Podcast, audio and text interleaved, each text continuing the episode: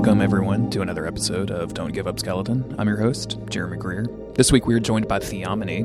You may know Theomony from her YouTube videos as casitive or her uh, Dark Souls streams as Theomony or just as a excellent Souls follow on Twitter as uh, Angel No Moon. Theomony and I have been Twitter friends for a while. We like to talk about the Souls games. Um, she's an extremely intelligent and smart person, and her Souls insights are one of a kind. Um, this is a special episode because uh, since recording the main part of the episode, she released an essay entitled. Um, Wow, you think I would have that up on the screen before I started recording this, but I don't because I am a terrible podcast host. Uh, it's called Lethe and Aletheia, The Essence of Dark Souls. Uh, excuse me, The Essence of the Soul in Dark Soul.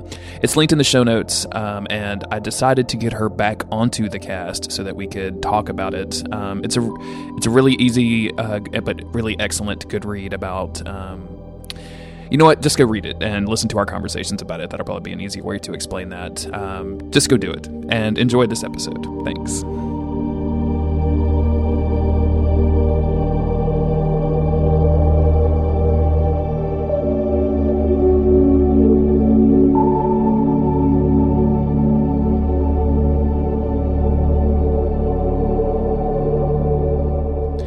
I have to say, I'm I'm a, I'm a little bit intimidated because uh, I'm not I like the Dark Souls lore stuff. Like I get really into it. Uh, but I was listening to you stream the other day, or watching you stream rather. Um, you were playing some Dark Souls 2, and you and your viewers were just having the most intense and in-depth conversations about the Dark Souls 2 lore and about the ramifications on other all this other stuff. And I'm like, holy shit, this person is so much smarter than me.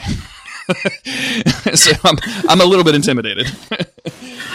like I said with uh, when I started the lore through. I'm just a smartass on YouTube. I don't have all the answers. so um, we just take it from there, and uh, everybody has a piece of it.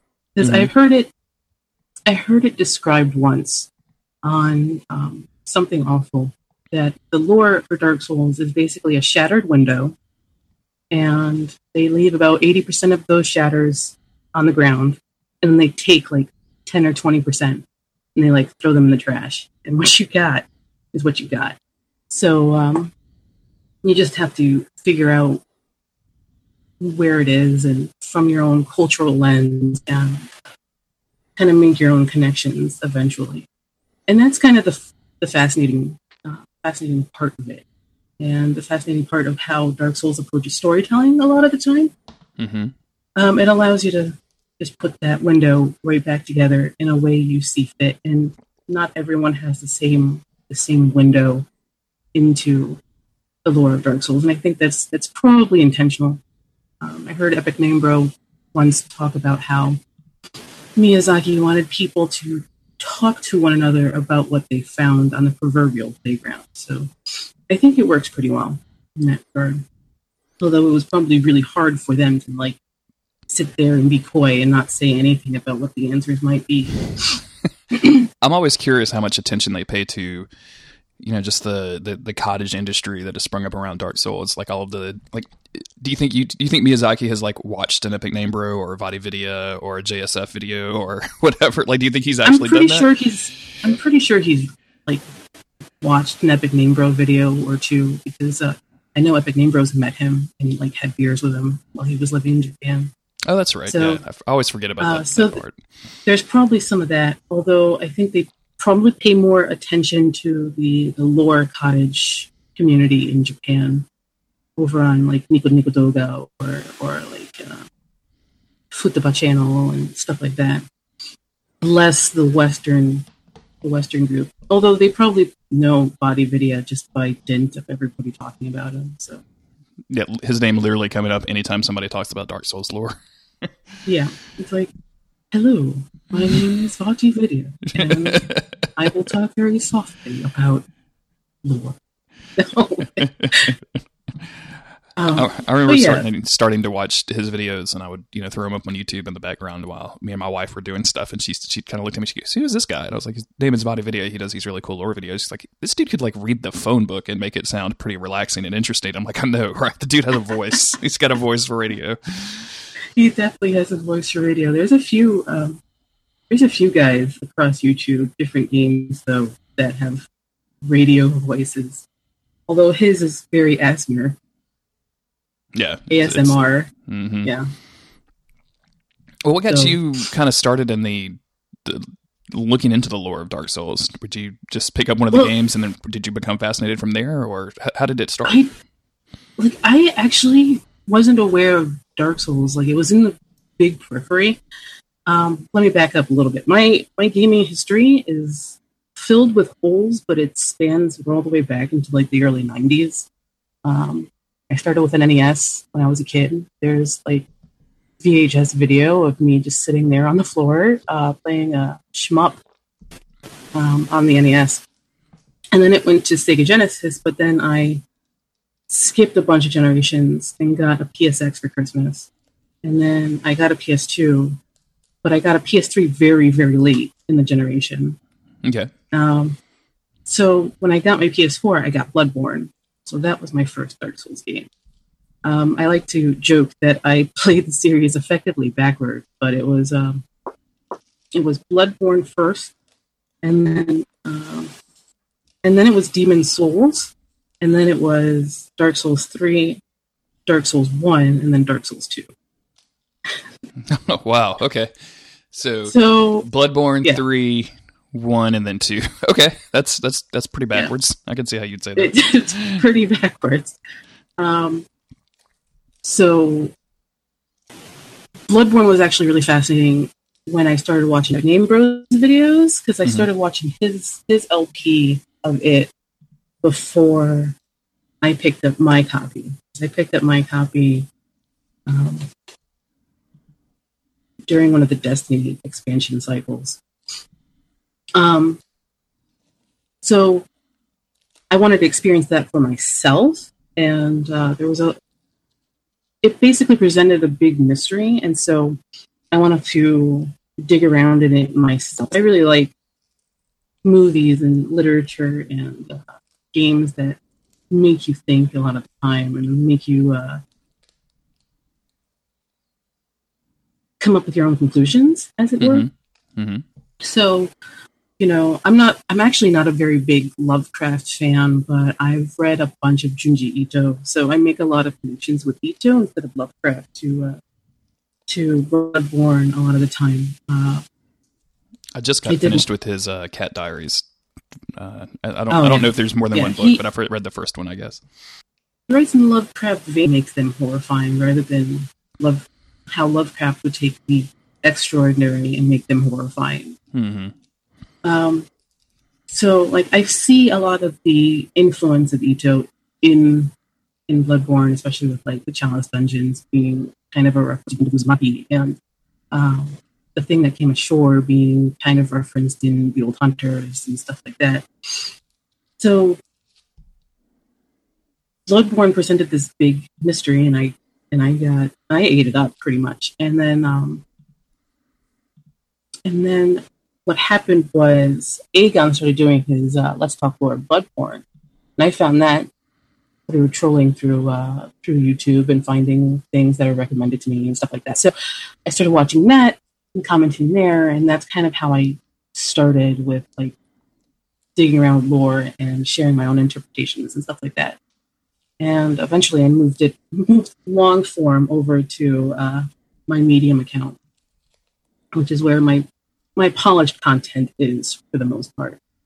Uh, my computer is a is a potato. It's from 2009. It still runs Vista 64. Oh wow, Um, you poor you poor thing. I'm so sorry. I have I have to run Discord and Slack through Firefox now because Chrome is like this is too old. Go away. uh, so like I don't I don't really make videos because I don't really think that the uh, computer can handle it. But um, so I just I write essays and I edit the crap out of them, and then I bother my friend uh, Bob to uh, read through them and give me his thoughts, and then I post them. So um, yeah, like a lot of a lot of where I started started in Bloodborne, but from my political science background and my international relations background, it seems that Dark Souls really hooked into Dark Souls lore and all of its connections hooked into me a bit deeper than even Bloodborne did. Um, probably mostly because I wasn't, I'm not fully read on on Lovecraft and more of it on Ito and stuff like that. I still love Bloodborne. Bloodborne was my first one, so yeah, I've never, I, I haven't that. read much Lovecraft either, and um, like I was obviously coming to Bloodborne from you know Dark Souls one and two and Demons, but uh, like it was recognizably Lovecraft. Like if you're on the internet, you kind of just pick up what Lovecraft is, just you know, just because it's everywhere, and it's kind of inspired me to read some of it, but I don't know, like it's. I feel like you can definitely have the appreciation, but it stands up on its own so well that you don't actually need it at all if you if it's not there. Yeah. So I I read a lot of like little comments on, on Aegon's videos about what he's um, and have like these conversations on YouTube, which is where I get the whole "I'm a smartass on YouTube" kind of thing. um, have these long conversations about what these things mean culturally and what their connections are, and because literature doesn't really work unless it connects to you, it connects to your own experiences, and I think Dark Souls, being a bit of a cipher sometimes, connects to a lot of people in a lot of different ways, and I think that's one of the, the biggest successes of it. That's absolutely true. Like there's when I started this podcast, it was arguably just so I could talk about Dark Souls with people. Um, but I was I was kind of concerned that it would only go so, so far. Like I'm going to interview 50 people, and they're all going to tell me that they like Dark Souls one, and that's going to be the end of the podcast, right? Uh, but it's been it's been really interesting. Like I'm, this is close to 100 episodes, and like they've been we, I've had just wildly varying opinions and thoughts and takes, and just it's just affected so many people in so many different ways. It's it's kind of eye opening in a way, and there's not a lot of games out there that do that. I don't think like there's, it seems to be a, a very rare thing. Yeah, it's it's a very rare zeitgeist of um, different experiences because you can plug in your own different experiences, but plug in those missing holes in the window. Um, there's the window analogy again. You can make fun of me for that, but the window in- episode of Don't Give Up Skeleton. the window episodes of Don't Go Skeleton. And like because it's such a cipher, it becomes this inclusive kind of fill it in with fill in the blanks with your own experiences and your own and your own um, way of viewing the world. Um, part of my background is international relations, which which does a lot of cultural anthropology, and so that that figures very well in the way that the story because you become part of that lore too rather than just reading item descriptions in a very somber australian voice. Um, so like you become part of that lore and you can you can do or not as you want. And like Dark Two, Dark Two, one of Dark Two's biggest lore points is uh, claiming your own identity, even though everybody else kind of can't because they're not like the protagonist in, in a lot of ways. But that's something that everybody needs to remember with Dark Souls is that you're claiming your own identity and you're deciding your own fate, even though you might be pulled in various directions and you might have a different lens in which to view the choices or whether X, Y, and, and Z are right or if you're being lied to or not. That's just life. You have to take your own your own lens and decide for yourself what's true or not. And uh, that's one of the nicer messages in, in Dark Souls. Um, but yeah, I started I started with Bloodborne and then went to Demon Souls and then went to Dark Three. So yeah, definitely words. What was it? Because I've talked to people that have gone from Bloodborne and then basically worked their way backwards. Because you know, if you have Bloodborne, you obviously have a PS4. So there's Dark Souls three, and then there's Dark Souls two, and then you have to go other to other hardware from there. Going from Bloodborne to Demons, like that's such a huge swing in terms of like player mechanics and just the opacity of systems and and things like that. Like, was that kind of a like was that a, a rough basically i guess is what i'm asking i don't quite know how to phrase this uh like was it was it difficult to, to, to go back to demons like did you have to like relearn everything basically Yeah, you kind of well, once you know the language of the game, you kind of know what they're getting at. Like once you know the beat to dance to, you're going to be you're going to be able to dance to it. Um, learning to actually use a shield was something. Um, I actually don't. If you watch me stream, even uh, most of my streams, I don't. I don't use a shield mm-hmm. even now. Like I'll use a shield for stamina regen, and then that's it. Um, Bob says that I'm one of the most hyper aggressive players in uh, that he's ever seen, um, because that's just the way I like learned the, the language at the beginning. Um, I'm sure if like I played King's Field first, like I would learn the language a bit slower, more methodically, more uh, meticulous. But it's like um, for me, it's more a controlled chaos. And I think um, Chloe Reed, Chloe Red, Chloe Red of IGN, um, she mentioned once that it is for her a rhythm game, and that's when it clicked for me. Um, like I hear it a bit more than I actually realize I'm reading it. So like I'll see them do their move set, and then I'm like, okay, it's my turn. Poke, swing around the back. Um, and I, I think I attribute that to Bloodborne. Bloodborne made me pretty aggressive when I when I went back into Demon Souls. That be that as it may, uh, I found the the levels of Demon Souls harder than the bosses. Um, I was actually kind of let down by the bosses um, I expected more more straight up fights, and um, Flame Lurker was one of the one straight up fights, and I really enjoyed Flame Lurker. But the rest of them were kind of puzzle bosses, and I was like, eh. Yeah, um, just a crazy amount of puzzle excuse me of bosses and demon souls are are just like hey you have to get this specific item or you have to go through this this like checklist of things you have to do before you're going to do damage to it. Like it's like looking back it's it's pretty insane for a game like that to have like basically none of the fights that you know bloodborne kind of perfected with orphan of Kos and Gehrman and lady maria. You know what i'm saying? Yeah right. And like if you wanted to straight up fight without Penetrator, you actually have to fail a quest, um, which is a little silly, but um, whatever. But um, there's a lot of silliness in, in Demon Souls. Time, yeah, at the time, I think it was uh, one of those eye-opening things. Um, I know Bob. Bob tells me a lot about how he imported it from South Korea, South Korea menu, South Korean menus were uh, in English before Atlus took it over for mm-hmm. North America. And like back then, it was a lot harder, and I and I attribute that to people learning the language. And when you don't know the language, it's a lot harder. So, like, I think your first Souls game, your first King's Field like game, like I like joking about, is going to be your hardest game because you're learning the language and uh, you're being immersed in it. And then every other game after that is going to be very, very easy after that. Well, not easy, but easier because you know the language. And I think that's what a lot of the complaints with Dark 3 actually stem from. They know the language already, so it's a lot easier in their mind than a previous game because they know the language. And the language doesn't actually change that much.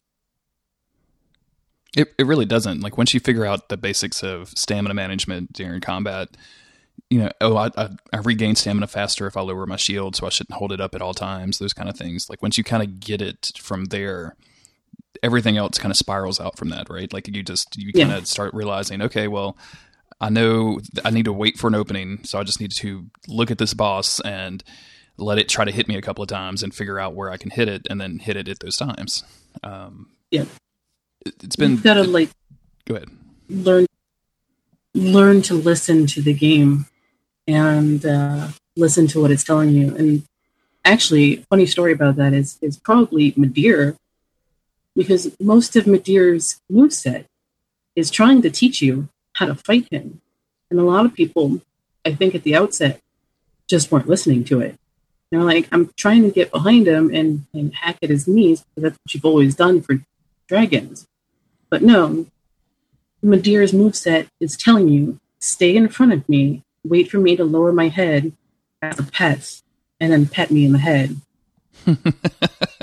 um, and a lot of people were really stubborn about that. and the stubborn and they like threw their controller out the window or something. Midir is hard and unfair and stuff like that. No, it's it's actually not. It's long. He had a he had a bit too much health, but like his almost entire moveset is trying to tell you, stay in front of me, dodge backwards, you're done. I think but, that um, um, that idea of patience. That's a note because you just mentioned like how it, like it takes a, it's a long time. That idea of patience is one that I think is as the games have gotten more and more popular and as people have been playing them along with the releases, something that players seem to lose because I, I, know for myself personally, like that's the one big thing that always kills me in these games is like I just want to get through it. Like I'm trying to do something. I just okay, I, I just want to get through this boss. So like I try to hurry up and do it, and it's something that you you can't really do in these games. Like the the hollows and, and undead burg will kill you if you try to run through them if if you're not paying attention, right? Like that, that can easily happen even if you've been a veteran of the series for a long time. It was something when I watched you stream the other day that I, I think I even said it in chat of you were doing a magic build and you were fighting um, is it Najka? Najka, yeah. Yeah, um, And you were just kind of plinking away with, you know, soul arrow or heavy soul arrow, and it wasn't doing a lot of damage, but you were just kind of playing it like a slow rhythm game, right? Like you were just kind of moving yeah. out of the way, waiting for it to come up, dodge an attack, plink, plink, plink. And it's, uh, it's something, it made me realize as I was watching you, like I've been trying to rush through a lot of Dark Souls 3, uh, and I think that generates a lot of that hate for the HP pool bosses, like the Nameless King or the Midirs or things like that. Even yeah. Gale, like I, I have problems with Gale from a from a narrative perspective, but as a mechanical fight, it's actually pretty good if you just try to get you just can't try to rush it at all, which is I think yeah. mine and a lot of people's problems with with those fights. And three is actually three is actually bigger with the clues too because um, they choreograph the the beat of the boss theme to their move set a lot of the time. Uh, uh, game theorists had a, a longer video on this, but it's something I kind of intuited. A lot of the bosses are, are music choreographed with their move sets. Um, they they talked a lot about the dancer because the dancer runs on a uh, a waltz move set. Um, so there'll be beat, beat, rest beat. And that rest will always mess them up because they expect beat, beat, beat. But it's yeah. beat, beat, rest, beat. Um, Gale is choreographed. Um, Midir, not so much. Um, but yeah, there's, if you like listen to the OST a lot, which is where I got some of the, the lore OST stuff um, very early about how most of the Lord of Cinder, most actually all of them, have like a bell at some sort in their boss theme. Abyss Watcher starts with a bell, um, ostensibly a bell of awakening. Um, even Lothric and Lorien have bells in the middle when they go Ember mode. Um, Storm has some bells, but I think they're like really deep bass bells and uh, Aldrich has some chimes in there.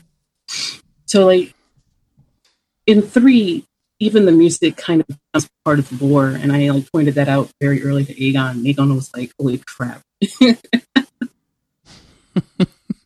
that's that's um, interesting. What can you kind of go into the significance of having the bells and these various soundtrack and these various songs throughout the boss fights?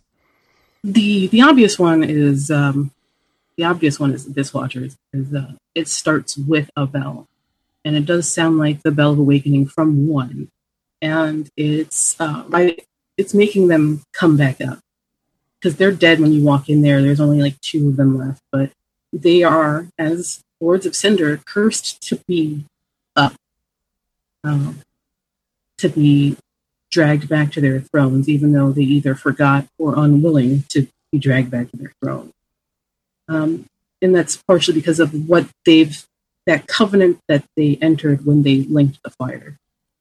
And uh, yes, I am part of that small minority who believes that Lothric and Lorien linked the flame at one point, came back up, saw it didn't really do anything or mattered, and then pieced out.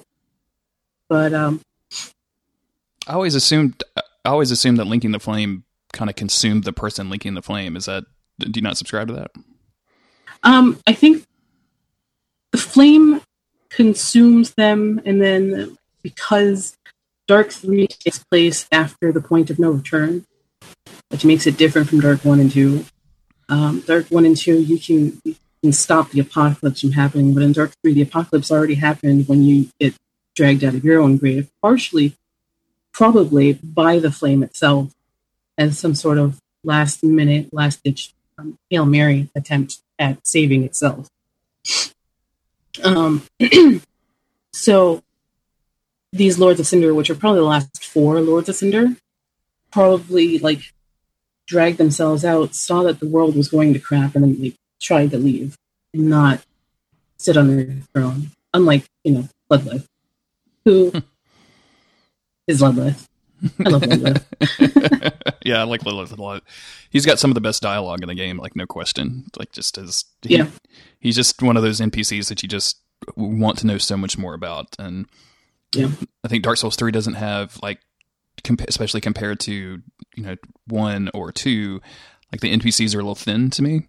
So having Ludleth there it is just just perfect. Like I just yay, more of this, please. I want more. Yeah. I want I'd love to have more about Ludleth, but I, I have this new kind of theory I'm kind of working on. Um, not really seriously, but the thrones all say the truth. Ludleth the exiled, holy King Lothric. Lothric is king, whether he wants to take the mantle or not, because his father is uh, indisposed. and Ludleth the exiled, and what if what if because a lot of my theories start at least in my thoughts with a what if what if ludleth is the pygmy and he was exiled from the ring city? And that's where he's actually exiled from. And he adopted Courland as his home on La Henri. Um, so you know i always ask myself these questions about what if this is that? And so that's where all most of it spins out from. Um, for me, the, the lore is the most interesting when it's showing us what people do with that world that we're given, which makes Aldia and Vendrick amazingly interesting to me, um, and why I like the second half of DS2 uh, a lot. Like, you know, sucks. the meme, the meme hates DS2 because of uh, critique came out very early in vanilla, and I can see where first impression of DS2 and it's what I call sequelitis because they they were pressured to come out with a sequel that was as good as DS1 Hmm. and as well as well received as DS1. So they they took all of these great ideas and they shoved them all in there without getting their best ideas and flushing them out. So you have a poor first impression, but the second half of the game, which I call the Tanimura side, where he probably exerted himself, because you can you can almost feel how two thirds of the NPCs suddenly do not matter anymore. Um, as soon as you pass the Shrine of Winter, and it becomes this meditation on these three characters of Nashandra, Vendrick, and Aldia, and what life is, and uh, what the curse might actually be, and. Uh, Aldia has some amazing lines, one of which quotes one of the more famous uh, Macbeth soliloquies from, from Shakespeare, uh, which probably tells you a lot about what they were thinking with Vendrick, Aldia, and Chandra. And um, Dark Souls 3 has lots of, has more of that with uh, Sulyvahn Aldrich and, uh, and and stuff like that. Now that you have these individuals, I want to. Now that you have this world, I want to see what these individuals do. And I think, uh, and I really, the story of the Ring City is probably one of my favorite moments in Souls. Actually, um, Okay. everything leading up to leading up to Gale, and Gale Gale's boss fight himself is a great experience, in my opinion, um, because it it focuses it focuses on those characters. I, I guess can you would you mind going into it a little bit more uh, because I'm curious I, I, didn't have a very good reaction to the Ring City, um, but I think at this point, like I'm just kind of soulsed out to an extent. Like I think I've just put a lot of time into those games, into thinking about it, and when and I think my I let my expectations get the better of me, right? Like I think I was like, well, this is gonna you know. imagine that one guy who played King's Field one or two back in 1993 and hasn't stopped playing King's Field. Like, imagine that one guy. Yeah, does think? um, Some OG that got the Moonlight Greatsword at Armored Core of all things, and has just been keeping it, keeping it going. just keeping it going. Yeah, he got the the MGS and in King's Field. Kingsfield is uh, it runs on the Moonlight Greatsword engine. Um, that that OG, the OGest of OGs. Yes, Just imagine exactly. that guy. um, but um, I've always kind of, even before Souls, I've been fascinated with um, stories of eschatology, mm-hmm. which is uh, the stories of the end, and uh, the end times. And I wrote a bit about this in Syzygy, uh, which is my huge essay, um, just kind of about the Ring City and uh, what the Ring City is doing. There's um, a lot of cross references between different sorts of uh, real life religious thinking being referenced in the Ring City. And Gael Gael himself is a tragic figure, kind of Shakespearean in a way. Here, here's this guy who is who only knows fighting because he was a slave fighter. You know, he's been around for gosh knows when, and who knows how long each game journey actually is. It's for me, time to, time isn't convoluted. Time just doesn't matter, and for me, there's a difference in that lore wise because the time is convoluted thing is sort of used as a excuse a lot of the time. But in, in these games, time just doesn't matter, and you don't realize how much time passes because why would you? You're basically immortal as an undead. Um, as long as you have a will and a soul to go on, or a wing and a prayer, you are just going to keep going, um, and you're probably not going to realize how much time has passed um, Gael kind of shows you how much passed when you meet him the second time. Because the first time you, you fight with him, he's a kind of normal guy. Um, he's got his executioner sword and he's got his armor and he helps you fight Friede and that's that. But but by the time you get to um, to Gael again, when he finds the dark soul and he imbues the dark soul with blood, and uh, blood has kind of always been there, um, fueling the fire. Consider each bonfire, even in one, it's not it's not wood that's underneath the, the coiled swords. It's bones. Bones make red blood cells. So blood has always been kind of part of um, fueling the fire and fueling the dark soul. And one theory that I'm actually working on right now um, as as the drafts for an essay is when there's a first fire, there's a last fire, and the last fire is probably the flame of humanity, and we see that flame of humanity engulfing Gael when we fight him, when we go through that experience of fighting him, and um, when we get, and it's and it's great to see him have figured all these things out. He's gone through hundreds and hundreds of years. He's figured out how the summon time works um, because his teleport is actually force summoning you, force summoning himself to you. Um, you have to look really closely, but he like drops a sign right below him and like force summons himself to you. Are you serious? Um, yeah, I'm serious. That's serious. There was a this um, this is going to sound a little off topic, but uh, so there was a guy on the something awful forums, and um, and if you're listening to this, I'm sorry, but he was he was kind of a jerk face. Um, but he would kind of force summon himself with people, like he he called it um, sunvading, I think, and he would just this was Dark Souls one on the PC version, and he had hacked his copy all to pieces. So he would go in there and then say like, "Oh, hey, I'm here to to help you," and like the guy people didn't have any idea, and I always considered it kind of BS because you know Dark Souls one specifically is meant like if you want to participate in those things, you have to make that decision. So taking away that decision is kind of a jerk face thing to do. But that's so weird that like a boss actually does this, like forces summons himself to you, and that's that's his teleport move. I had no idea about the summon sign below him. That's crazy.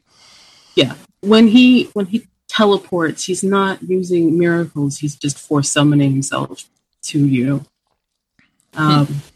So that's one of the things he's found out over the, the eons that it takes between fighting Friede and then finding him again. And um, his sword has broken off, and he's learned these new move sets, and he's created this new um, this new crossbow, and it and it does show time passing in a way that you don't see anywhere else in the series. Because um, the start of the boss fight, it's um, kind of daytime. And by the time you finish it, it is nighttime. It is the end. You, you've snuffed out the last flame as well as the first flame, and it's done. Everything's gone.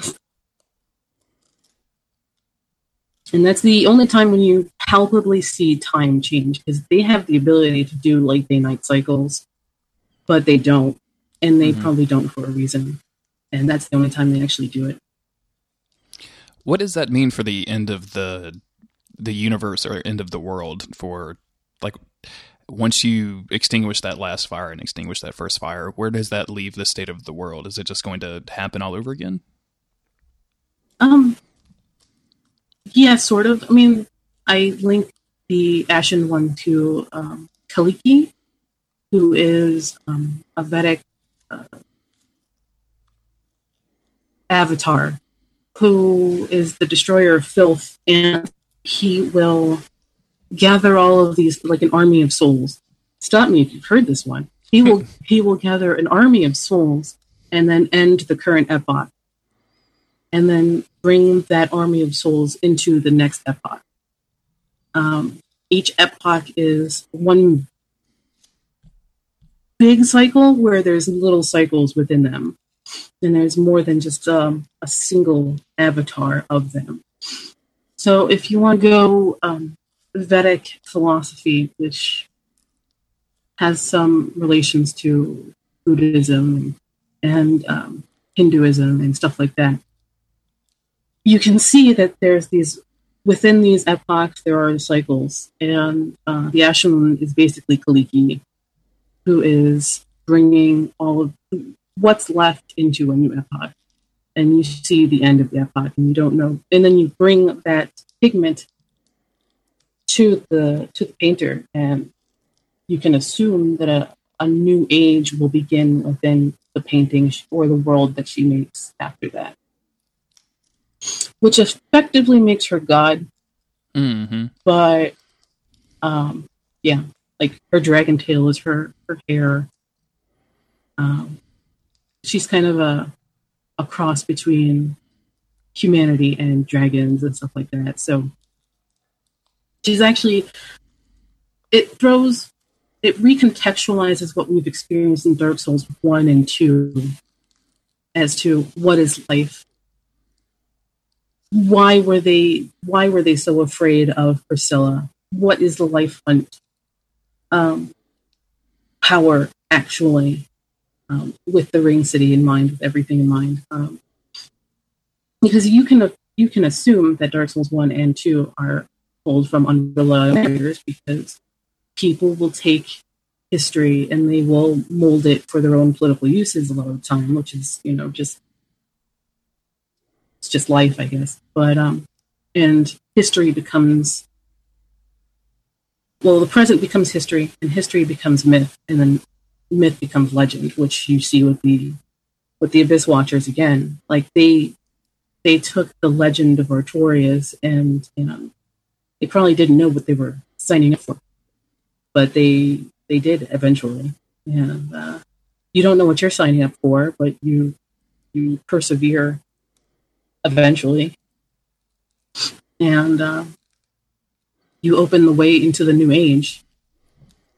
Um, hmm. but they're not like directly stating that in the game because I guess they they wanted to be a tapestry of different different thoughts that you can point to and you, can recognize a lot of time. Like the locusts look a lot like the Abaddon in um, Revelations, um, all the way down to like the scorpion, t- the scorpion stinger, and like the the woman like hair and uh, their bodies and stuff like that. Um, Revelations is like a nightmare for. Uh, it's like reading somebody's nightmare, but yeah. Um, so there's a lot of different intertextuality going on with the Ring City that will take, and a lot of semiotics that you will you need to take into account. And I heard a lot about the, dare I say, the the unhappiness with stuff with the Ring City. Mm-hmm and I I kind of don't get it because it's so full of symbolism and so full of it's recontextualizing Dark Souls one and two into a way that spins it into new interesting ways. Uh, for instance, Shira Shira's relationship. If if she is telling the truth and she is a daughter of, of Seath, it recontextualizes why in the hell he is kidnapping maidens and it's possibly because, even crazy, he wanted his daughter back. Turns that into a story of a guy who just wanted his daughter back. Mm-hmm. And was willing to do anything to do it. Yeah. And he was willing and able. Because Seath, if you believe the opening cinematic as telling the full truth, Seath was a jealous guy. He's like, I don't have I don't have scales. I'm this nobody loser who is white and they make fun of me and they, you know, they make memes out of me. I'm going to show them. And he's got this, he has this daughter, and um, she leaves with Filianore, and as and Filianore, what a tragedy for her, given up as basically a political marriage to secure the cowing of the pygmies because her father was deathly afraid of them put to sleep as the sleeping goddess. Um, connected to the the green the green blossoms and the green grass crest shield. Uh, even after the fact, like I had to go dig back into Dark Souls one and 2's uh, item descriptions just to see. And even in Dark Souls one, the Chloranthy ring has always been quote ancient, and it's like it it gives another bunch of of puzzle pieces for what actually happened. The sin of Gwyn is his fear. And um, it's not just linking the fire. Like I thought, I think the community had settled that the first sin after Dark Souls 2 was Gwyn linking the fire. I think the first sin now for is his fear. Um, where Vendrick's sin was um, believing himself not to be a king. Hmm. Um, and one of the sins for Oceiros, because you can take them as little profiles of kings, and Oceiros, in his narcissism, thought that his, his royal blood or being a king meant something. It doesn't, because kings aren't people. People aren't the kings. Kings, like, you aren't born into greatness you become great.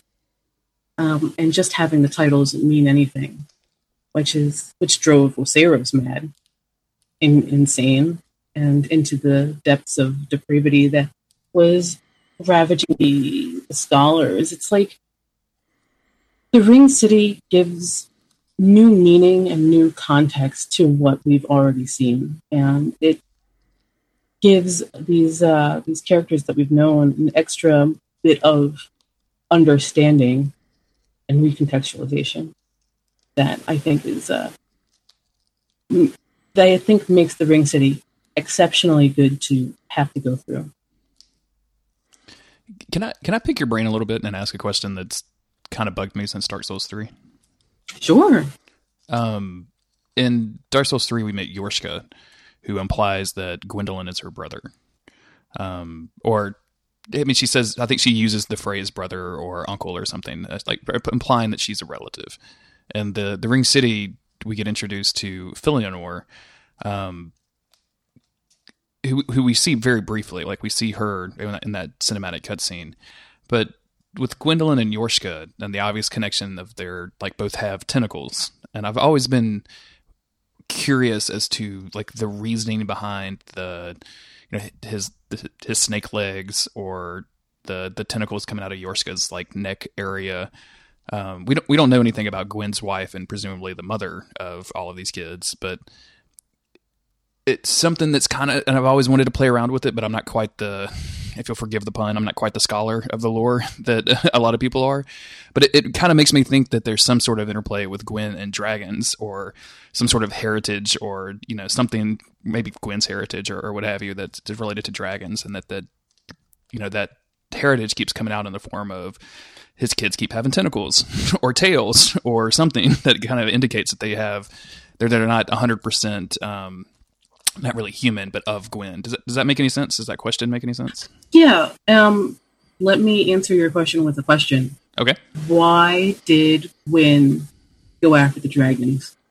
Exactly. Yeah. What, what was the what was the impetus for that war? Right. Like, why was he fighting the dragons to begin with? Yeah, and so like he used Seath as a as a because he's an opportunist. And there's some real politics that Gwyn undergoes. I mean, he basically sells off his beloved daughter, Filianore, as a political bride to the Pygmies.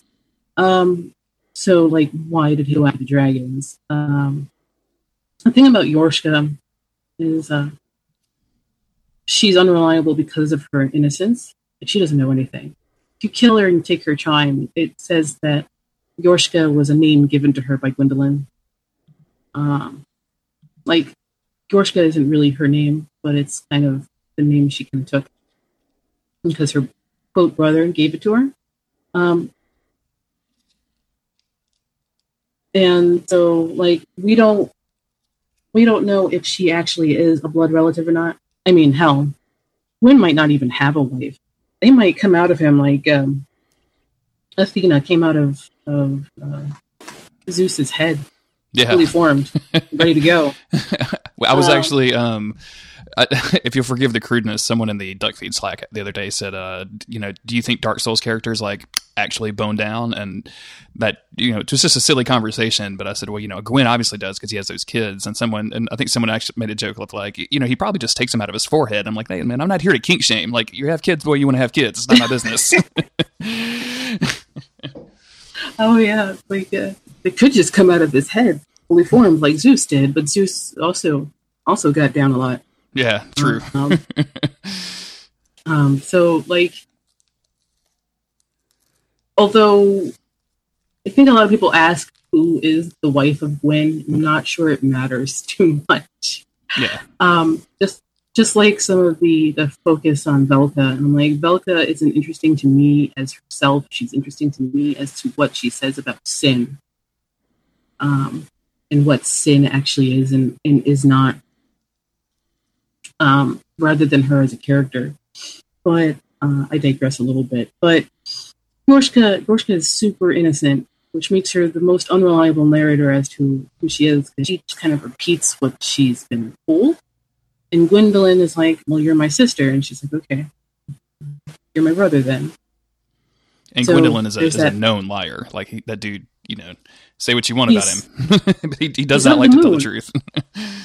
he's of the moon. And like, yeah. what does, and of the like 20, 30 tropes that FromSoft likes to reference, and it is, that's the other thing. I don't think they're fan fan servicing at all. They just like referencing themselves um, what is the moon in souls? Like, what is moonlight in souls? And it isn't. It isn't the full truth. It's um, sort of like a mirage or a dreamlike state. I mean, if you look at the the Arcanum card for the moon, it's like uh, there's this primordial aspect to it, and a sort of dreamlike half truth that goes on there. And uh, even Gwendolyn is on the doors to Filianore's church. So that's your first indication that um, the ring. Well, that's maybe your second indication because your first one is that pygmy at the beginning of the ring city. That's your second indication that you know this is probably an illusion too, because he's on that on those doors. Um, moonlight is an illusion in in Souls. It yeah in Souls. King's Field it's probably different. Armored Core is probably different. Stuff like that. But um, solidarity to my my Armored Core bros. But um, they've been waiting for eight years for their 19th game. I mean, uh, so yeah, it's like you have to ask yourself, what is Moonlight in that series? Uh, Moonlight means a different thing in Bloodborne. Um, even crowns are named in between games and series and franchises. Even the Adventures of Cookies and Cream has a crown in it. Yeah. I think I saw you and, and somebody discussing that on Twitter the other day, and I was kind of cracking up about it. Like the cookies and cream joke yeah. for FromSoft games is always a really, really good. Like it spins well for me every single time someone makes the joke. So, so like I saw the Adventures of Cookies and Cream because I was like I was mentioning all the little tropes that FromSoft likes referencing of themselves. That's like, what it was. You were rewriting the, the lore to be basically be a Souls game. I remember this now. Yeah, that was amazing. I I rewrote it to be Bloodborne, and it didn't take very much. It just took like a couple of changes of, of nouns and stuff, and there you go. Yeah, you, you um, change cookies to you know werewolves, and you're pretty much halfway there. Yeah, it's like that's crowns are crowns are a powerful thing in in FromSoft games. Moonlight's powerful in FromSoft games. Ravens, which kind of turned into Corvians and Souls, still the same thing. Um, and I think that's probably where the, the Velka thing started, really. Velka was just their reference to Ravens. Uh, the mechs in Armored Core called Ravens, side note. Hmm. Um, uh, so like, there's lots and lots of little tropes, and it's not fan service. I don't think it was just them self-referencing because they have a gallows sense of humor. Uh, so I'm willing to believe that. But there, there you go. Well, um, so we're recording this pretty quick after E3, um, and you know we don't really have any like big announcements for Souls games or really any kind of From Software game besides they've confirmed that they're working on an Armored Core game. I think that's pretty much it. And they've got two other games in development. But yeah. uh, this is going to be the first games that we've seen, presumably that were you know began and you know published under the reign of Miyazaki as president or From Software. As yeah. a as a huge fan of all of these games, like what what's your ideal next From Software game? Like what are you looking forward to the most? I'm actually more intrigued to see um, a game directed full stop from top to bottom, story and vision from Tanimura. I know he's vilified because Dark Souls 2 is, is fun to poke fun at, but I would love to see a game directed, um, conceived by carte blanche by, by Tanimura. I would like to see what that, that comes out with. Um, I'd like to see what the Armored Core, I'd like to see what that comes out with uh, later because there's there's going to be a lot of if that comes out in 2018 there's like four games with the uh, the initials ac coming out next year. Um, um, assassin's creed uh, combat 7 which looks great by the way. Um, like there's going to be like four games that comes out next year. Yeah it's, it's, it's going to be absolutely ridiculous yeah. Um, but yeah i'd like to see next a new IP directed and conceived by Tanimura. Um, as much yeah. um, as much com- slack as that that dude gets, um, I've had some people on the podcast that are huge fan of his. The, the one that comes to mind the most is always uh, CJ Coffee Jesus from Twin Humanities, because he's such a huge fan of Dark Souls 2, and he talks about it and he made such a connection to the game and he talks about it with such passion that like even the Dark Souls 2 haters I think listen to that dude and are like okay yeah so you're okay okay I get it I get it you got it you nailed me you you, you brought it back in so yeah. I think you made yeah. some listeners very happy by saying that is what I'm saying yeah like I think I really like DS2 but I like the back half of DS2 where I think Tanimura really actually exerted himself mm-hmm. so I think the first half was just oh god, we have all this crap that we had from our our former director because they fired the director halfway through. Um, and so we need to like finish this up and then finish off the back half. And so I like I really like the back half. There are some criticisms that I give from here and there. Um, for Dark Souls 2's attempt at trying to shove too much in at the first half.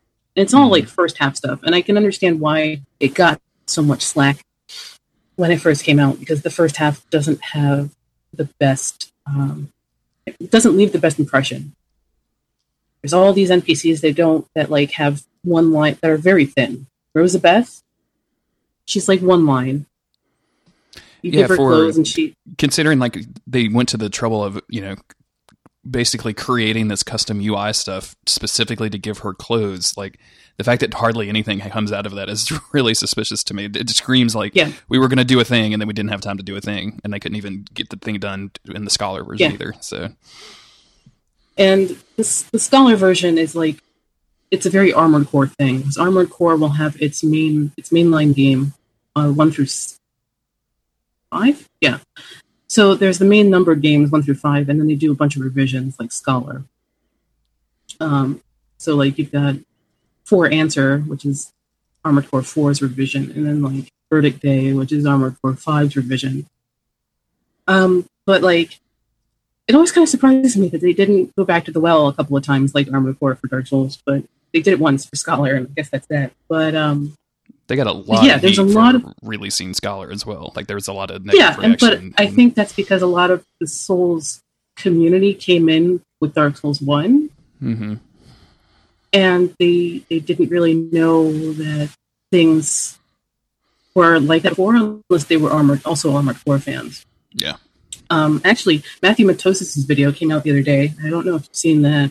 I haven't had a, a chance Um, to watch it. I've, I've um, like because you know I, most of my friends on Twitter are Souls fans. I think like ten people sent it to me. It's like, have you watched this? And so I've seen a lot of discussion Yeah. about it, but I haven't had a chance to watch it myself. Hopefully, it's not another six it. hour Dark Souls video. No, it's it's like 30, 30 something on minutes. Oh, okay, cool, cool, cool. It's not like it's not like his Dark Souls 2 takedown that became kind of meme for Dark Souls 2, but like Mhm. I respect the work, but I disagree with it eight times out of at eight times out of ten.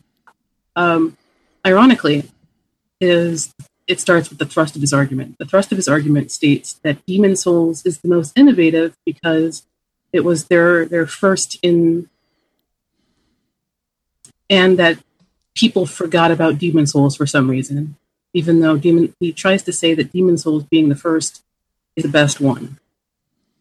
This is wrong because it didn't start the Souls formula. The Souls formula started with King's Field, and it's kind of ironic that he says that the fan base forgot about Demon Souls when he forgets about King's Field.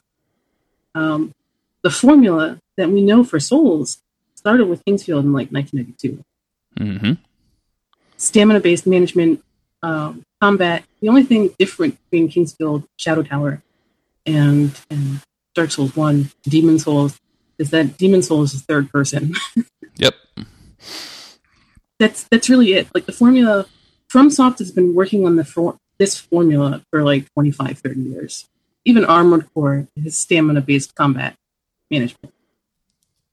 Real, real quick, because you, you sound like the you're maybe one of the few people I've had on this podcast that se- seems to be very familiar with most of the Armored Core games. And a question that I see get brought, that gets brought up a lot is, which one should I play? Because there's so many.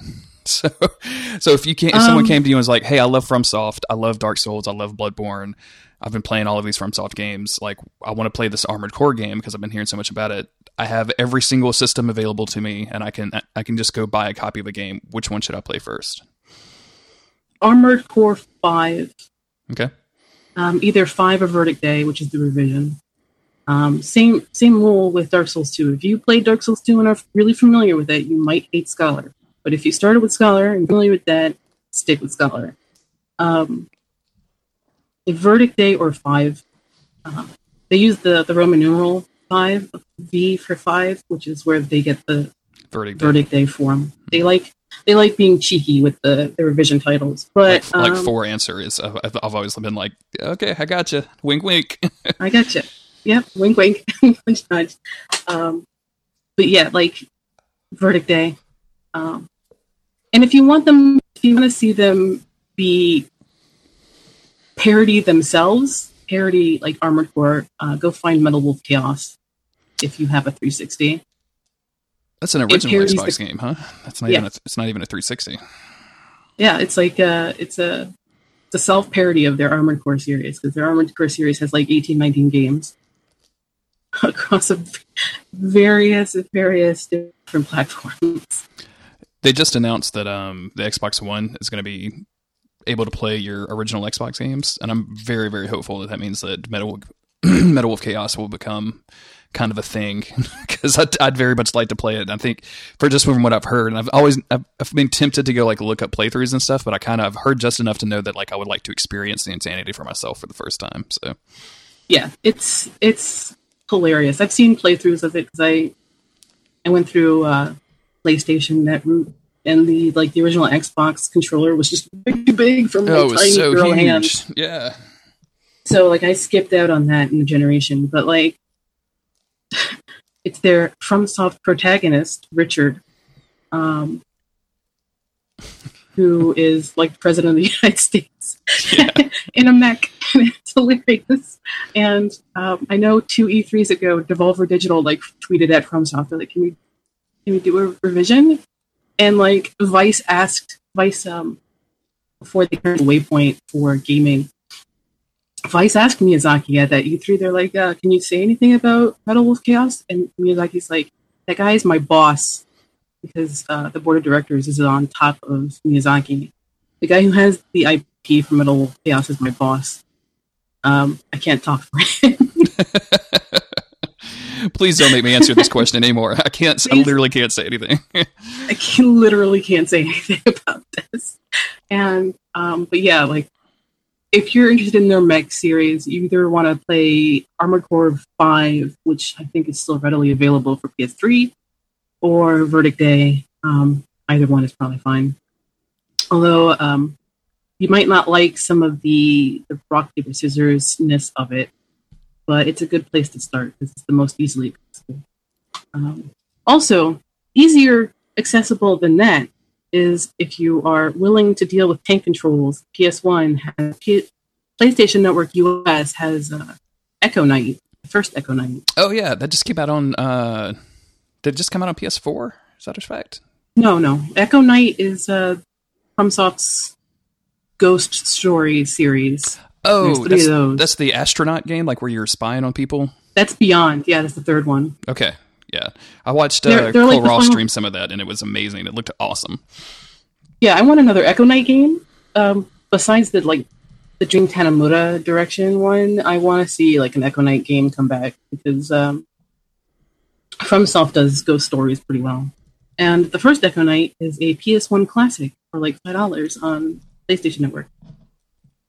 That It's was- like buried deep in there, but it's there.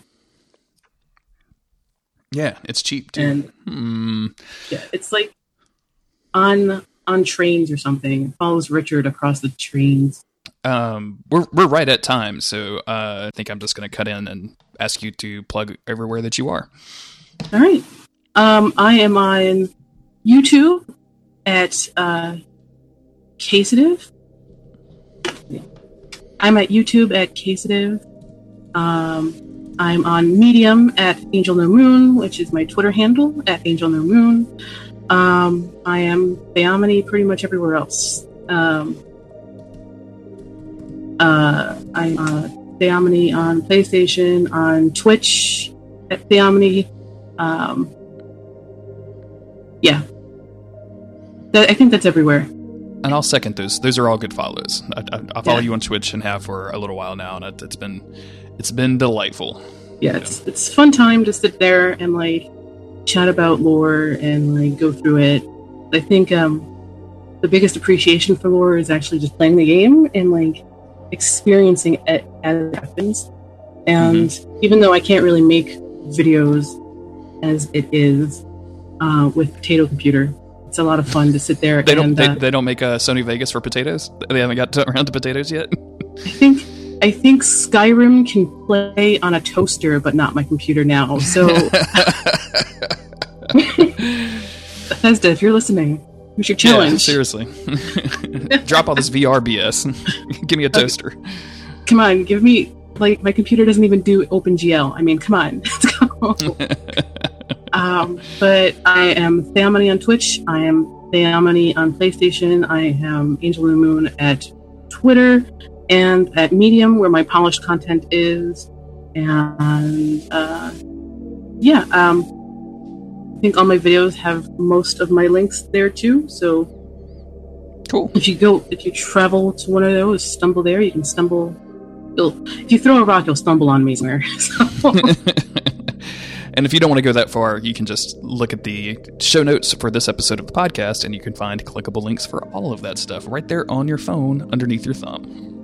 Super easy. Theomony, thank you so much for guesting. This has been an absolute delight. I don't I, I love talking lore. I've, i mentioned at the very beginning that I'm not like super educated on it, but I love it so much. It's what got me kind of going with it. It's what got me doing this show specifically. So yep. it was it's yep. it's always a, a, blast talking to somebody who's way smarter about it than I am. So thank you very yep. much for guesting. No problem. Thank you for having me. It's been a lot of fun. As always, I've been your host, Jeremy Greer. You can find me on Twitter at JGGreer. You can find the podcast at don'tgiveupskeleton.com. There you can find links to all of the social media sites for the podcast, including Instagram, where you can find brief previews for every single episode. Um, thank you, everyone, for listening and for sharing the podcast. Thank you for leaving some iTunes reviews. I've had some new ones in the last few weeks that have all been very positive. That goes a long way to A, making me feel like a great person, and B, getting the show up on the charts and iTunes so that more people can listen to it. So thank you for that. Uh, that's really going to be it. So thanks, and remember, don't give up, skeleton.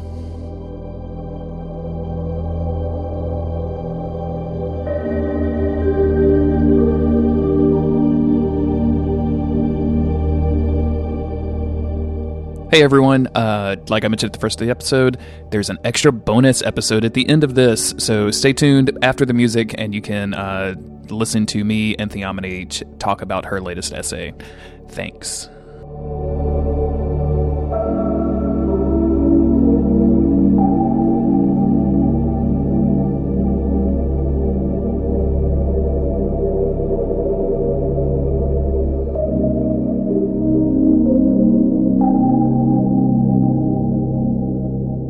Thank you for, for doing this. Uh, I was really glad that your uh, essay came out earlier um, than you kind of had antici- originally anticipated, and we're going to be able to do a little thing about it in the show. I think this is going to be extremely good. Yeah, um, I had I had some time to sit down and just sit down and write it because it was an idea that's been like percolating for a little while. I think there's mm-hmm. some seeds of the idea in Syzygy, which is the essay that came beforehand, which is more um, an ontological kind of mythological look at the ring city in particular. But um, the seeds of the idea kind of started there and then kind of grew within my lore through streams. And i think i just like i had the time to just sit down and just do some research do some writing. And it came out so it's out now. You can you can read it and tell me i'm crazy well, before I tell you that you're crazy, I, I do want to say that it's um, it's one of the most well reasoned and uh, well sourced Dark Souls articles that, that I think I've ever read. Um, and just from being able to lay the foundations of your of, of, your point out from the very beginning and how that goes all the way to your conclusion, I think it was extremely well written. Like it um, it seemed like it was going to be long, especially the first time I opened it up, and I was like doing that quick scroll to the bottom to be like, okay, you know, how how long is this going to take me to read or whatever. And uh, but reading it actually doesn't take take long at all. Like you, it just it just kind of effortlessly moves from point to point and from paragraph to paragraph. So not to sound like I'm kissing your ass too much, but it's it's an excellent article. Thank you, thank you. Um, yeah, Medium has a a minute count. Um, for how long something would be, but it also counts the bibliography. Like Medium is actually really terrible for sourced long form. Mm-hmm. So like you kind of have to ad hoc it. Like people have been yelling at Medium to get actual footnotes, but Medium's like you can just use notes for it. But there you go. Um, but yeah, it's a free service, and we're not really interested in improving it all that much until somebody pays us. Is what Medium says. Probably. I'm sure. um, but thanks. Um, it kind of it, that goes back to like my my academic my my academic background in political science and like international relations and stuff like that. So I'm really used to writing in that style. Um, Mhm. Although I kind of relax it because it's you know hobby, and I don't want to keep you all all of you there all day uh, reading Randa. so you know it's a lot lighter than academic writing, but it still it still has the same kind of skeleton. Pun intended.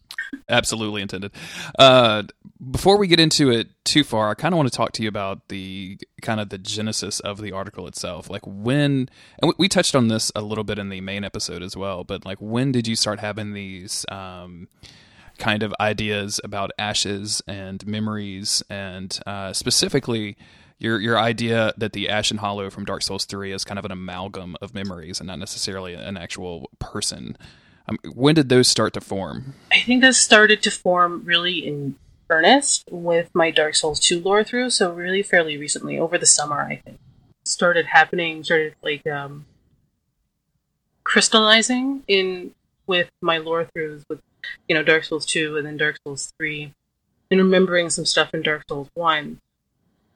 Ash in and of itself as a symbol seems to be in all three games, but at like it comes to the fore in Dark Souls 2 and 3 more more readily, I think. And a lot of it has to do with identity and uh, memory, especially with Lucatiel, and uh, especially in Dark Souls 2. And then that gets very it's all over Dark Souls 3, but it's not in your face as it is in Dark Souls 2. Um, so I think a lot of those ideas became the foundation for Dark Souls 3, and I think a lot of people underestimated how much the ideas in Dark Souls 2 moved into Dark Souls 3. I think a lot of people wrote it off and just expected Dark Souls 3 to be connected to Dark Souls 1 when they all work in concert. And when I looked at all three games lore wise, holistically, there was this narrative forming about declaring who you are, uh, what the essence of a soul is, because there's a lot of people in the series that crow about what the essence of a soul is, but none of them ever talk about what it actually is. And um, the conclusion to the series, I think all three games kind of work in concert, and I wanted to like it started to be this thread that I I saw, and um, I wanted to write down what that all meant. Um, and I think when we were we were playing Dark Souls three, and it really just hit me that, especially with like thinking about what the Shrine Handmaiden's power is, that Ash is just dead memory, and all your all anyone is doing is pulling out of the the ash of these souls these tools and items and, and stuff to sell you. And that's all the Shrine Handmaiden's doing. It's really simple. A lot of people made it a mountain of a, out of a molehill, really. But I think it takes a, a bit of acceptance that all three games went concert um, together like that. But yeah, so the genesis of that I of the idea came from back to back playing both games and looking at them under a microscope lore wise and trying to find those narrative threads that we could we could gather and uh, figure out what the game is trying to tell us rather than being bogged down in the minutia of who Rosaria is or who the Queen of Lothric is or who the mother of so and so is and how much of a puppet master Velka is, which is all those are all well and good questions, but they aren't they don't matter. in the at the end of the day, it doesn't matter. Uh, but so I was looking for those narrative threads that that tie everything together, and I thought, and I and it came to me while while doing Dark Souls stream. I forget exactly where in the the, sh- in the stream. Otherwise, I would have like had the link for it. Where I'm like, Mhm. holy crap! They're saying Ash's memory. The Ashen one is a memory. Everything here is a memory because and then realizing that Ash has been in the series the whole time, and then uh, figuring out that they're really talking about personal identity as the essence of a soul. Um, the soul, like, there's a theory uh, that suggests that we are our bodies, and Dark Souls really rejects that. And so, what is ourselves? It is our our soul, which is a literal fire, and everything else just kind of started snowballing. Because once you start down that road, there's no stopping going down that road. You're like, okay, so then if ash is a memory, um, then what is light? What is fire? And I read from the, the neuro, a couple of neuroscientists, Klein and Nichols, who I, I reference pretty heavily in uh, Lethe and Aletheia.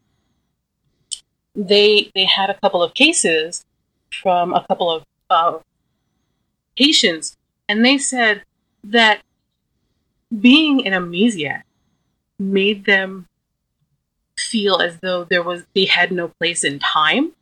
Like they had no future no past and they had no sense of how long they've been alive because they didn't have their memories with them. And so that's when it hit me that holy crap light is time because the the the repair sorcery in, in Dark Souls 3 tells us so and if light is time, and having your memories gives you a sense of time, being hollow means that you don't have any time. You don't have your memories. You're literally hollowed out from your memories, and you're just this empty body. Unmoored from time, and if having no sense of time, um, and if time is time is light, then darkness is having no time. So when you're unmoored from time, that's when the darkness takes you, because the darkness is complete um, staidness. Um, what's the word? Um, stagnation. Complete stagnation. There's no there's no time happening. You're just you're just there. There's no future. There's no past. There's no present. That's the darkness. And time is light, and light is also fire, and fire is also warmth. So if fire is reality, then darkness is is not really.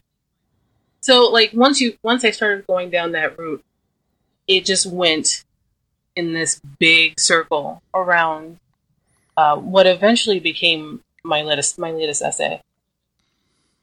Hopefully that'll make sense a little bit. no, that makes perfect sense, and it's uh, again, this is probably going to serve as kind of an intro to reading that essay, which if you're listening to this and thinking like I, I, I am fascinated by this, definitely go read the full essay because uh, she expands upon it in quite a bit, quite a bit of detail. Um, and, and I'm just fascinated with it because it makes me appreciate what Dark Souls Three was trying to do more. Mm. Um, and and with a lot of lore crafting, it's it's hard to know whether or not what the create what the creator's intention was. Yeah, and there, so it's impossible to you know, know. and and it's really exactly it's really dangerous to say, well, they're telling a they're telling such and such story because of such and such thing. Mm-hmm. Um, so it's it's just trying to take the pieces that they have there and see what comes out of it. Um, shaking the Jenga Jenga blocks together and throwing it out. But you know, seeing all of these pieces in, in Dark Souls 1, 2, and 3, like Ash Lake might as well just be called Memory Lake. And all 3 mm-hmm. of the major memory palaces are entered into through trees. Period. Ash Lake is entered in through the Great Hollow. The the giant memories are entered in through the giant trees. Um, the Ring City is entered in through a rotting tree. The connection i'm just drawing connections and i'm and i'm listening to what um, what ideas i've had and what lenses i've gotten over the years. And uh, mm-hmm. like renegade cuts video essay on dark city uh, came out in july i think. And that was really really fascinating. And then i because i was also playing dark souls 2 and 3 at the time it really started my it really somewhat started some of my thought processes on that. So that's why I I framed the essay with some some Dark City because of the similarities and some of the questions that Alex Proyas and then Hidetaka Miyazaki's ma- making in uh, and then pointing out some of the differences. in both of those. I, I very much like the idea of Dark Souls three being this, um, to to use your word, um, kind of unmoored in in time and space, basically, um, which is, and then having this this amalgam of memory move through it in order to um, affect any sort of change to it whatsoever uh, is is kind of fascinating to me because it it one of my biggest issues with Dark Souls three is the that it feels the need to let the player in on what it's doing a little bit. Like it wants to, it's kind of wink. I've always assumed that it was winking at the player in the form of the Onion Bro references or having Andre mm. or or what have you. Yeah, um, like and this makes it. Yeah, definitely. Go ahead. Go ahead. I didn't want to cut you off, but I, I definitely wanted to say go ahead. Like, yeah, rather than just nodding at my screen and you can't hear it. yeah, I don't I don't have a mic that can pick up nodding, unfortunately. Not yet. We'll we'll get there at some point. um but yeah, having like and turning turning that idea around of it's not just being a um, a mirror back into the player's experience, but it's actually trying to get you to understand like none of this is like none of these things that have happened in the world that are important. You know, like the, these stories and those questions that you asked earlier, like you know how how important is Velka? Well, she's kind of not important at all in the grand scheme of things. If you think about this world and this entire universe, kind of slowly birthing itself and then drifting off to ash and then trying to reform itself in, in the form of memories and getting it wrong and getting it and having all this stuff kind of coalesce together in, in weird ways and then you know take different shapes and different forms and what it means uh, with a character like Aldia to try to step outside of that to some degree um, it, it reading the essay, and one of the reasons that I, I sent you the DM after reading it, I was like, I she kind of has to, you gotta you gotta come back on and talk about this because this is changing the way that I feel about a video game, and that I'd kind of not put to the side because you know I love the Dark Souls games a lot, but I'd kind of come away with with more disappointment than I was expecting to begin with. Um, so yeah, I just I, I, having especially when you uh, when you sent the link originally and uh, I immediately saw like you were referencing Dark City, and Dark City has been a favorite movie of mine since you know 19 I don't know 98 I think is when it came out maybe 97 98. So and then not even it was one of those times where two things that you love in your mind became connected instantly that you hadn't put together yet, and it was just a, a fantastic moment of like oh yeah like Shell Beach okay, my brain just instantly started going in like 90 million directions. So, yeah, like what if Shell um, Beach is basically John Murdoch's Ash Lake? Yeah. Exactly. Yeah, which is a fascinating concept. Like he was, he it was something created to appease him in some way, and if that's what this world has been doing to us, you know, that's that's kind of a fascinating line of thought. I think. Oh yeah, like I think a lot of, and this isn't really a criticism, but I think a lot of people and a lot of lore crafters and a lot of a lot of YouTubers were looking at, were assuming that Dark Souls was happening in reality. Um, like the Dark Souls franchise in and of itself was happening in reality. So a lot of people were stumbling over themselves, trying to create a timeline, trying to understand the geography or how, say, Farron Keep was right above the catacombs of Carthus, when Carthus is supposed to be this desert kingdom. Um, I'm pretty much asking the question, what if it's not? The whole the whole game is not in reality. Um, and it's kind of I think it's kind of masterful of Miyazaki to to pull something over the pull a wool over the eyes of the fan base or or undermining expectations as it were. Um, because Dark Souls 2 starts this too. I mean, if you consider Dark Souls 2. Um, it's also probably not reality either. Um, it's Dark Souls 2 was probably the furthest along towards the fading of the fire without being Dark Souls 3. Um, there's a interview with Miyazaki from a long time ago, and I don't have the link on me, but he mentioned that Dark Souls 3 is different because it happens after the point of no return, which Dark Souls 2 approaches but doesn't cross. Um, which is why Dark like every, the collective memory in Dark Souls 2 is fading so badly, which could be a meta commentary on, on Dark Souls 2, but I'll leave that to other people who who like doing that sort of thing. Um, Mm-hmm. and Dark Souls 1 has some of it, but that's more reality. And as you go further towards Dark Souls 3, you end up in a place that isn't based in reality at all. And I think a lot of people got caught up in thinking or expecting that all three games happen in reality when they don't. Um, the only time you're probably actually in reality is being in the rubbish heap and the killing of first flame, in especially Dark Souls 3. Every other place is probably a memory palace by the Lord of Cinder. Um, from like the last memories before they they link the fire. So So let me let me ask you a question because um, I, I've talked to a lot of people uh, specifically about the lore of Dark Souls three, and I talked to.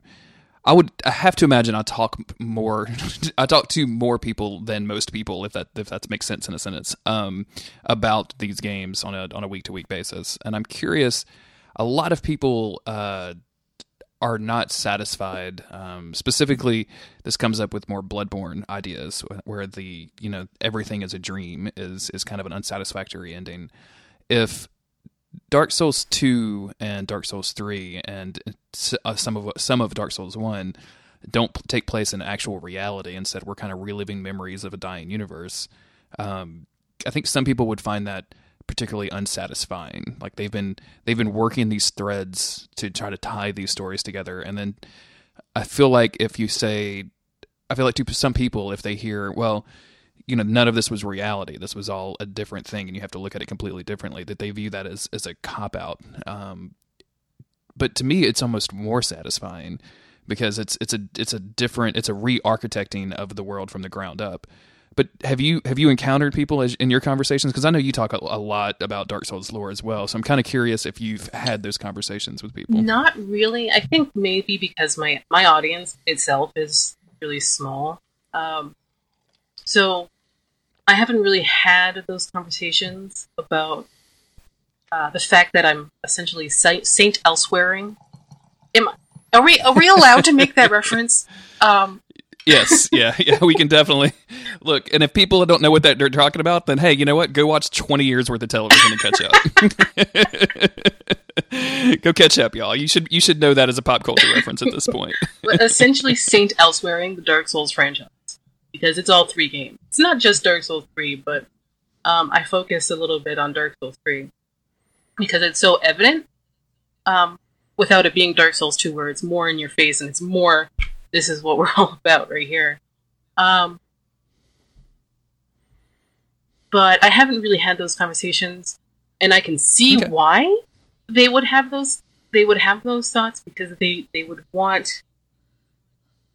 I think psychologically they would want their characters' actions to mean something, and me saying that might insinuate that it doesn't, but it does because changing memories, um, and as we see in Dark Souls 2, and even Dark Souls 1, because everybody think everybody says it's time travel in Dark Souls 1, and it probably is, um, but it's more the real victory in Dark Souls 1's uh, Artorias of the Abyss is rewriting history, which is re- which in Dark Souls history is based on biased memories.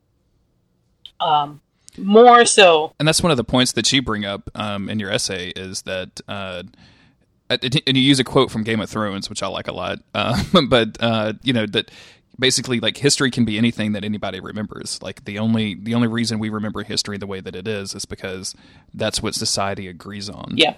So you know, society has agreed that Artorias saved this princess, um, even though actual quote unquote history, the actual memory of something might be different. Yeah, so that memory is what remains, especially in Dark Souls. I mean, we don't have historians looking for primary resources in, in Dark Souls, in the Dark Souls universe. We have a history built more on memory than our reality's history is built on memory. Um, which, which is really striking because Dark Souls 2, almost everything in its item description is like, well, this is a recreation. This is a, a thing we remade um, everything is fake. Um, everything's a recreation of something else. Pretty much every item description is like, well, this is a recreation of something else. Um, of especially the miracles, they're like, most miracles didn't survive, so most of these are just um, restorations of things that we found fragments of. Um, even Navlaan, who's actually really really fascinating for what he is, he's more in item descriptions than he is being a jerkwad across the universe hunting you down if you pull the wrong lever. Um, because he he figured out resurrection and then got quote unquote murdered and his name stricken from you know lang- his language, his his language, and then oh hey, here he is in Aldia's keep. Um, because Aldia wanted his his ability for resurrection. Um, and then you have Dark Souls 3, which starts way after Dark Souls 2, and you know, memory has come and gone. It shifts, sort of like you know, ocean and tides and stuff, and so people have remembered uh, remembered things from the past. Hell, even Shira, she goes, her first question is, "Hey, do you remember the name of God? Thine own God, if you canst recall?" And that's the first question she asks you. Hey, do you remember this? And you're like, yeah, sure. His his mm-hmm. name is Gwyn. Yeah, of course I do. Mm-hmm. Um. So yeah, there's a lot of like questions like that happening everywhere. But for those who think that because things are are happening in memories, um, makes retroactively makes all of your protagonist's stuff um, not worth it in a way it does make it worth it because memory memory is memory is history in Dark Souls, uh, and memory is the soul in Dark Souls. So, by the fact that we're we're fighting and dying and fighting and dying in the memories of the world, literally the soul of the world is its memories. Uh, then it, it makes everything worth it still maybe even more worth it than if it was explicitly in the real world. So I have to ask, um, now that you have kind of crafted this um, underlining of the the three separate games, tying them all together in, in a way that I think personally to me is it's very satisfactory. Like I, I like the idea of these worlds coexisting in this I don't want to use the word timeline because like the points that you make in your essay are, are kind of are pretty clear about time and how it functions and everything, but like that they exist in the same overall universe and these things are happening to them. What what are you going to turn your attention to next? Are you are you still going to keep exploring these three games to to see if you can find more to support this, or do you have other ideas that are kind of percolating? And I'm not asking what those ideas are. I'm just kind of curious what your approach will be going forward. Like having done something like this, almost feels to me like, okay, I'm good. like I'm done. like this this feels like like you know what I'm saying? Like it feels like it feels like the culmination of of a lot of work and a lot of effort. Where do you where do you want to see these efforts go? I next? actually thought about I thought I was done after Syzygy. Like um Syzygy happened really quickly after I finished playing The Ring City. And it really inspired me, but it was more about what all of the symbols and all of the illusions were meaning in a, sort of a eschatological context. Um, but with the replaying of, of these games, um, Lethe and Aletheia came came about, and that seems to be a more meta narrative thread than just examining different um, illusions and, and stuff because there's even there's even a lot of Dante references I never even touch. I, I'm not the biggest Dante. I don't have a lot of knowledge on Dante, and I know that there's a lot of references to Paradiso and Purgatorio in Souls, but I'd have to read that. Whatever. But what's next for me? I don't know. not quite yet. Um, I've been playing a lot of Destiny 2 because it's my it's my uh, sit around with friends and shoot mans and relax kind of game. Um, sure.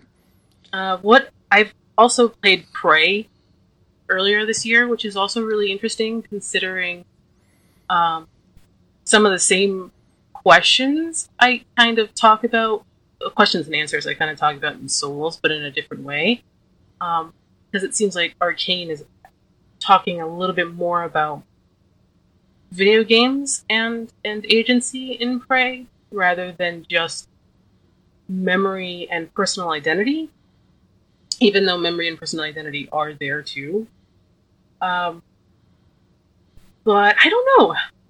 Really, it, it just have to smack me on the head eventually. Yeah, it's just hey, look at Yeah, me over here. I'm into you're into Yeah. me now. look look over here. This is this is the thing you should you should be talking about. Um, because you know, I thought I was done after Syzygy, but then like the stuff that came about to become Aletheia, like um, that kind of pretty much smacked me on the head. Did you know there's also a there's a, a river of fire next to the rivers of Lethe, which is forgetfulness, and uh, Aletheia, which is oblivion, Mhm. if I'm not mistaken. Yeah. Oh yeah, okay. Greek Mm, now I references. know yet. hmm So, yeah, it's. I'm actually really excited about the essay, um, and I'm really hoping that there's a bit more. There's some feedback eventually on it, or at least inspiring some discussion, either for or against or whatever. So I just, you know, put it out there, message in the bottle, on the vast sea of the internet. Um, see who bites, really. It's tough because you can throw things out there, and a lot of times, um, in my experience, the thing that you think is going to spark the most conversation or spark the most interest is usually the thing that does the least amount of whatever, Right. like however you count those metrics. And the thing that you kind of you cannot put out like just as a as an aside is like, oh wow. Everybody has been talking about this for five years. Great, good. I really wish I'd, you know, not made that typo on that thing, so that I wouldn't wasn't Oh there. yeah, yeah, that, that happens. Like I'll read something, I'll skim through something um, that I've written in the past, and I'll be like, man, that shouldn't have been a period. That should have been a comma. Sorry. Dianna, thank you very much for, for coming on and, and talking with me about your essay and doing like a kind of a, a bonus episode, if you if you will. Um, I don't do a lot of these addendums, uh, frankly, because they're a little bit more work for me, and I'm I'm a lazy dude, so I don't like to do a lot of work. Uh, so I I really appreciate you coming on board and coming back and talking to me about about the essay. Um, just in case people forgot from when they heard it 30 minutes ago, uh, where can they where can they find you on the internet? I am casitive on YouTube, Theomony on um, PlayStation and Twitch. I'm Angel No Moon on um, Twitter and Medium. Is Medium back then, uh, I got my invite through Twitter back in the day. So I might actually change Mm. my, my username, but I'll, I'll announce that way in the way in the future. Sure, sure. Well, thank you again, and listeners. I'm not going to go through the uh, the full credits. Uh, if you've listened to this, you, you know where to find me on the internet. All I will ask you to do is to go read uh, the essay that we just spent 30 minutes talking about, and um, if you feel that it's worth it, spread it to around to your Dark Souls friends or your various socials and medias. Uh, thank you everybody for listening, and uh, we'll be back next week with more. Don't give up, skeleton.